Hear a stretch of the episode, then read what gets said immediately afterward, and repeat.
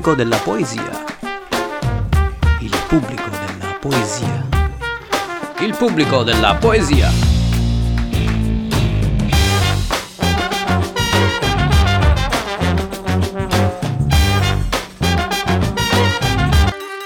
Noi abbiamo visto che il pubblico della poesia eh, risulta essere stratificato in base a un livello crescente di competenza. Eh, Così volendocelo figurare, a un estremo abbiamo le persone che fruiscono della poesia unicamente, magari in diversi modi, quindi apprezzandola sulle piattaforme digitali oppure andando agli eventi, comprando i libri, che possiamo chiamare come gruppo semplice, mentre all'altro estremo abbiamo eh, delle persone che sono contemporaneamente analisti, eh, fruitori, ma anche creatori di poesia, che sono un po' il gruppo complesso. Quello che chiedo a Simone è, si tratta di una peculiarità del mondo poetico oppure è tipica di ogni arte? Allora, eh, per cominciare la definizione, cioè questa suddivisione è interessante, però in realtà tende a falsificare un po' quello che è il panorama o il pubblico che abbiamo oggi in poesia. Eh, allora, secondo me eh, il gruppo semplice, come l'hai chiamato tu, in poesia è quasi del tutto assente nel senso c'è ma è numericamente irrilevante e questo è un problema, è fondamentalmente il problema di tutta la, eh, come si dice, la fruizione della poesia in generale. Eh, di base chi scrive ormai si aspetta di essere letto da poche persone che sono le stesse persone che poi scrivono a loro volta e quindi è un leggersi libri a vicenda e quindi il, il gruppo complesso come mi sembra che l'abbia definito tu no? Sì, sì. E, e, ecco, diciamo che quella è la fetta più grossa oggi di chi legge poesia. Poi ci sono ovviamente tante persone volenterose, tanti lettori, però sono, numericamente sono quasi inesistenti. Alcune cose stanno cambiando nell'ultimo periodo e grazie eh, o a causa, a seconda dei casi, della musica performativa, ma nel, nel particolare del Poetry Slam, eh, però ovviamente si tratta di un pubblico che si sta formando in questo periodo, negli anni recenti, e che almeno secondo una mia impressione eh, va a ricercare quasi solo quel tipo di poesia, cioè la poesia da slam, che sta andando adesso, anche se ha tante variazioni all'interno, ci sono anche autori anche bravi, diciamo che sta andando a fare un genere a sé stante. Quindi sarà da capire in futuro se appunto ci potrà essere uno sviluppo di questo, eh, dire, di questo gruppo semplice e proprio e poi appunto partendo dal Poetry Slam poi diventeranno lettori veri e propri di poesia, di, anche della poesia scritta per dire. Un'altra cosa che sta avvenendo adesso che si potrebbe includere nel gruppo semplice ma io non lo farei è, è la, tutto il filone che io da qualche parte ho definito poesia con l'hashtag, comunque sia poesia di genere, e cioè tutti quelli che si leggono Rupi Kaur, Franco Arminio e questa gente qui. Che però io fondamentalmente non considero eh, poesia quella roba perché la considero un prodotto quindi difficilmente chi si legge, non dico Francesco Sposole, ma appunto Rupi Kaur o, o autori di quella risma lì, difficilmente poi riuscirà a leggere poesia contemporanea. E detto questo, allora sì, se la situazione come a me sembra è questa, e cioè un pubblico che è all'80% altamente specializzato e composto solo in una minima parte da, da lettori, da fruitori semplici. E in questo caso mi sembra che sia molto diversa la situazione rispetto a quella di, di altre arti.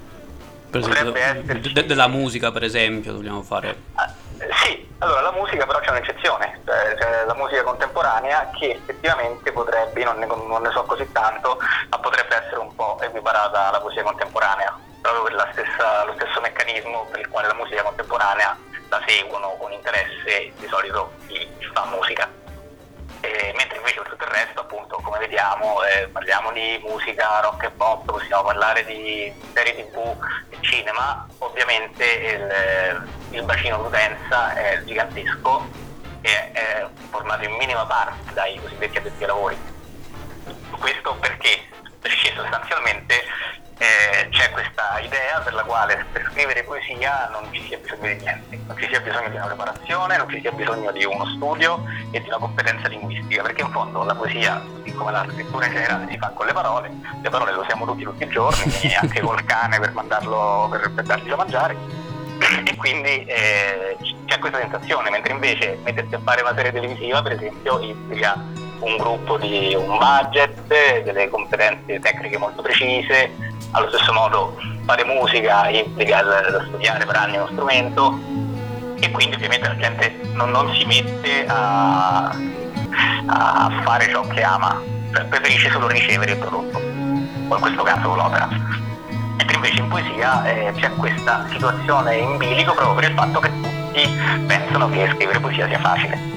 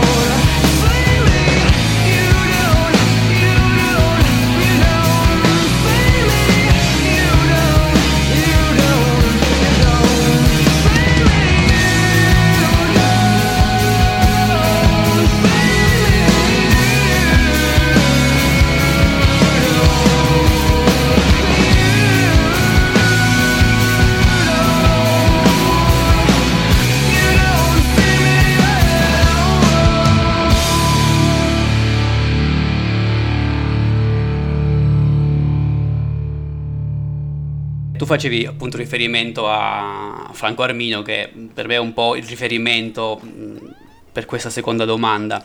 lui è appunto uno di quelli che sostiene che la qualità di una poesia eh, vada individuata nel solo riconoscimento di questo gruppo semplice, cioè di una comunità sentimentale che riconosce quel, quel, testo e altri invece ritengono che sia più importante il riconoscimento del, del gruppo complesso, quindi appunto le regole a cui tu facevi riferimento. Eh, è possibile identificare una via di mezzo in questi due approcci? Allora, sì. Allora, fermo restando che farò a breve un video su Franco Arminio, eh, perché mi sembra un po' fuori dal mondo e lui stesso appunto parla di comunità, di poesia ai tempi con i tempi che corrono, quindi eh, più di sentimento, espressione, non ricordo, dovrei andare a leggere il pezzo, eh, però è quello che scrive nel modo più vecchio di tutti. Cioè ha, ha, delle, ha dei movimenti formali, eh, delle, delle, scelte linguistiche, delle cose che eh, sono invecchiate malissimo e non, non, se ne rende conto, magari ah, è un autore anche maturo di una certa età, quindi ci sta, però non, non, mi venisse a dire che lui fa la poesia a passo coi tempi, perché quello non significa fare poesia a passo coi tempi, quello significa fare merce. e lui lo sa bene, questo lo sa benissimo. E ecco, aspetta, ho perso il filo. No, la, la, la, via di mezzo tra appunto questi, se è possibile trovare una via di mezzo anche democristiana, però in questo appunto mh, ricercare il, il, sentimento, cioè quindi la, la, cosa più diretta nella fruizione e anche poi invece dei codici un po' più complessi, quindi quelli tecnici, quelli della, che, che tanti chiamano l'aderenza o l'adesione a un canone, per esempio. Sì, allora, eh, in realtà le vie di mezzo esistono e secondo me chiunque oggi eh, con l'idea di scrivere poesia dovrebbe eh, farsi questa domanda. Io per quanto mi riguarda nel mio piccolo eh, me la faccio sempre ogni volta che mi metto a scrivere. ora, eh, fermo restando che ci troviamo di fronte, ma ormai da decenni e decenni, a questo scollamento della Sacra Trinità che è rappresentata da autore, pubblico e critica, laddove la critica dovrebbe fare da intermediario e quindi, da, quindi poi a far arrivare i testi migliori al grande pubblico. Questa cosa ormai da decenni non esiste più e quindi eh, è tutto molto confusionario. Quindi questo pubblico effettivamente andrebbe preso di petto andrebbe preso di petto con l'idea di fare poesia e quindi con, eh, con, una certa dose di etica se vogliamo, cioè scrivere qualcosa che noi riteniamo degno, e non è che vuol dire che deve piacere la critica, vuol dire che quella roba deve essere una poesia. Non è che gli vai a vendere la, la merendina al pubblico, gli devi dare qualcosa che effettivamente può problematizzare la loro vita durante la lettura. Se non sei in grado di dare questo e dai solo merce, magari piacerei anche al grande pubblico, ma non darei niente al grande pubblico, non fai un servizio all'altro, per questo io non lo chiamo poesia. Però allo stesso tempo bisognerebbe, quando si scrive, tenere presente che qualcuno li sta leggendo. E questo qualcuno non è il tuo compagno di banco che ha scritto il libro l'anno scorso e fatto gli ha fatto la recensione adesso te la fa a te. No, non è quello.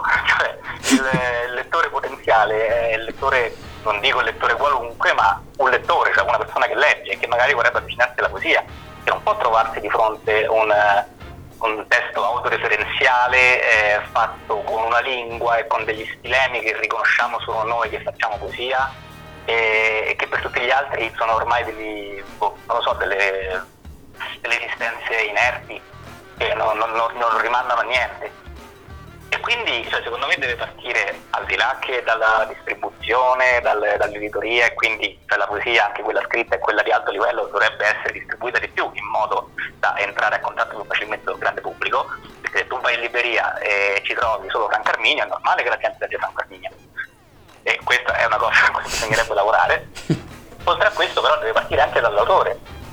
E io non, non sono un fan del parla come mangi, ma un po' sì, senso che tu quando scrivi devi avere qualcosa di preciso da dire e, e, devi fare in modo che il lettore lo capisca e che si senta compreso in quella enunciazione che, che hai appena fatto. Se non sei in grado di fare questa cosa ci stanno tanti altri bellissimi mestieri o hobby o quello che vogliamo. E aggiungo solo che appunto non mi sembra che la poesia contemporanea stia troppo andando in questa direzione. Cioè, tutti fanno finta di fare questa cosa ma in realtà che continua a essere più importante il parere dell'amichetto poeta.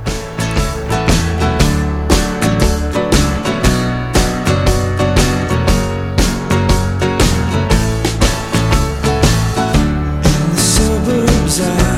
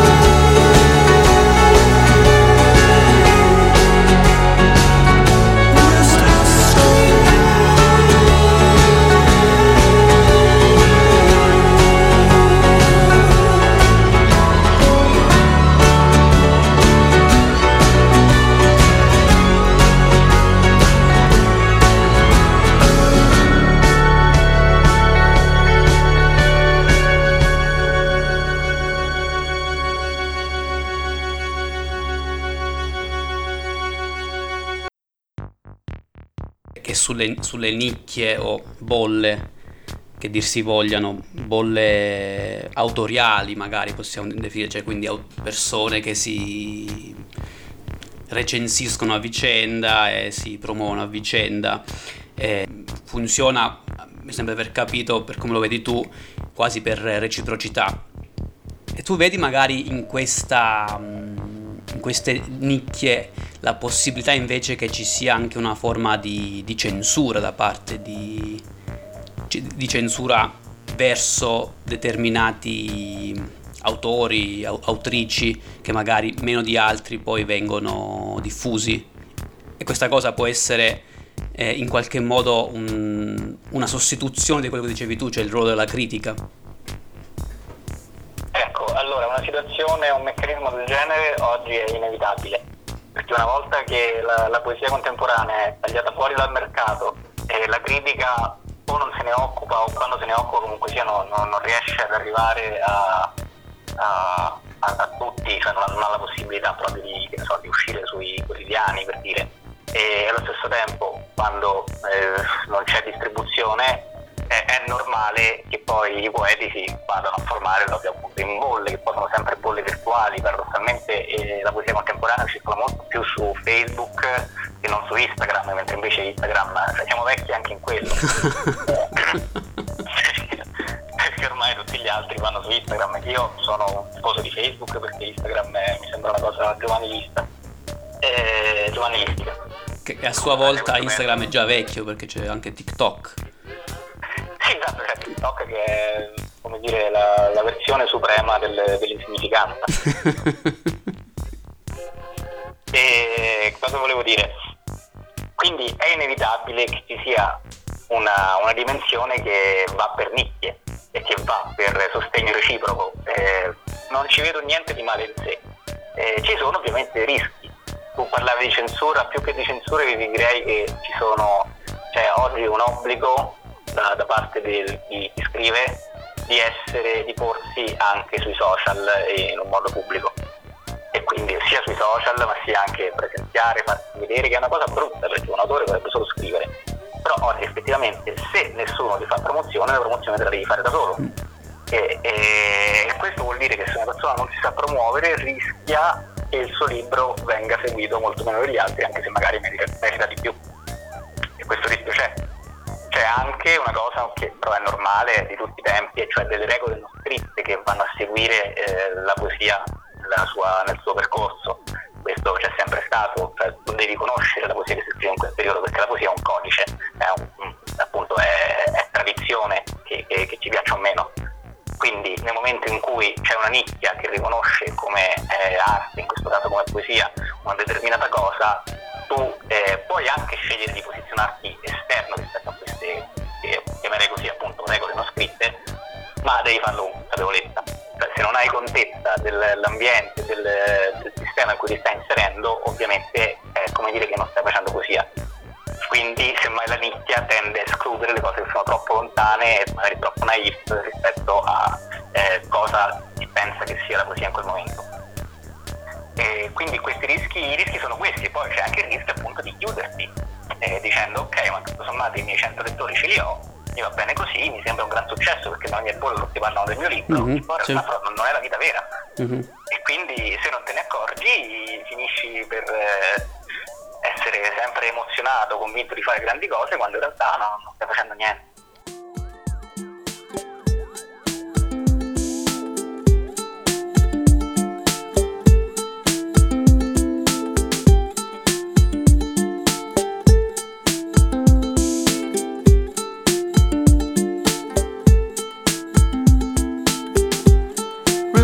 en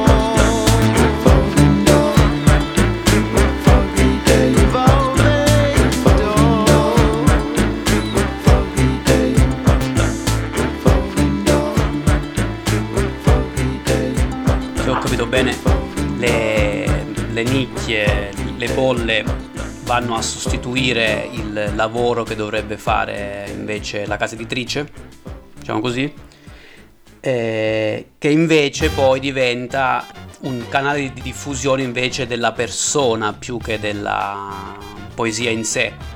Non so se questa cosa è, è ragionevole a, a, tuo vedere. Allora io non, non, metterei al centro le case editrici perché in realtà le case editrici cioè, eseguono, sono gli esecutori di questa cosa. Non, eh, non, parte dalla casa editrice la volontà di mettere il personaggio, almeno non, non in poesia. Mm-hmm. Parte, da, parte, da, molto prima, poi la, la casa editrice fa questo perché questo è ciò che fa vendere oggi effettivamente se ci pensiamo un attimo i, i modi con cui è possibile mh, mm, eh, arrivare a grande pubblico attraverso la poesia sono pochi. Cioè sono o trattare tematiche eh, scottanti in un determinato periodo eh, o fare appunto poesia con l'hashtag come dicevo prima in modo che vai ad acchiappare con una rete e strascico proprio tutti, tutte le, le, persone che non hanno voglia di leggere neanche la, la lista della spesa, però improvvisamente le due frasi sul lavoro che leggono, oppure eh, usando un personaggio. Ora questa cosa la conosciamo da sempre perché è sempre, è sempre stato così per molti altri generi, per esempio il romanzo, diciamo che sta emergendo adesso in modo forte anche in poesia. E quindi conta molto più eh, la tua immagine pubblica e chi sei rispetto a cosa effettivamente scrivi.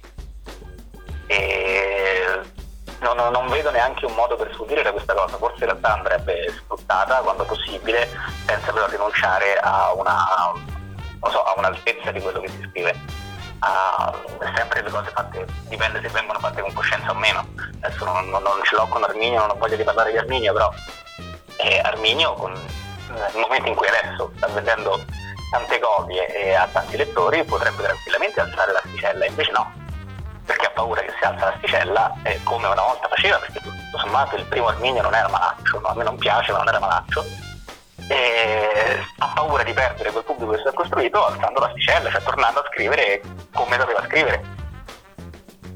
E questo vale un po' per tutti però magari eh, poi concludiamo anche con un messaggio di speranza magari perché altrimenti rischiamo davvero di terrorizzare alla, prima, alla prima puntata il pubblico eh, forse non lo so le piccole case editrici potrebbero in qualche modo anche di concerto con eh, i, i blog di letteratura più o meno indipendenti eh, unirsi eh, per eh, fare quella, quel lavoro anche così di, di, di ricerca e di, mh, mm, e di setaccio, se vogliamo chiamarlo così, all'interno di questo comunque quello che apparentemente panorama. panorama. che è attualmente anche molto mh, mm, qua, è, è, quasi saturo possiamo dirlo forse con, con tranquillità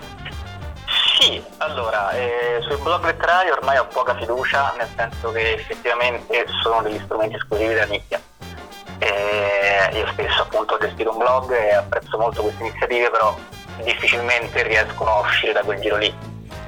Eh, mentre invece per quanto riguarda le piccole case editrici indipendenti sono, eh, quasi sempre sono appunto eh, imprese che stimo e che sostengo perché lì si vede la passione della gente per la letteratura e se avessero più spazio, se ci fossero magari anche delle, so, delle leggi e delle cose che potessero aiutare a, a livello di distribuzione e imprese di questo genere, sarebbe già un bel passo avanti.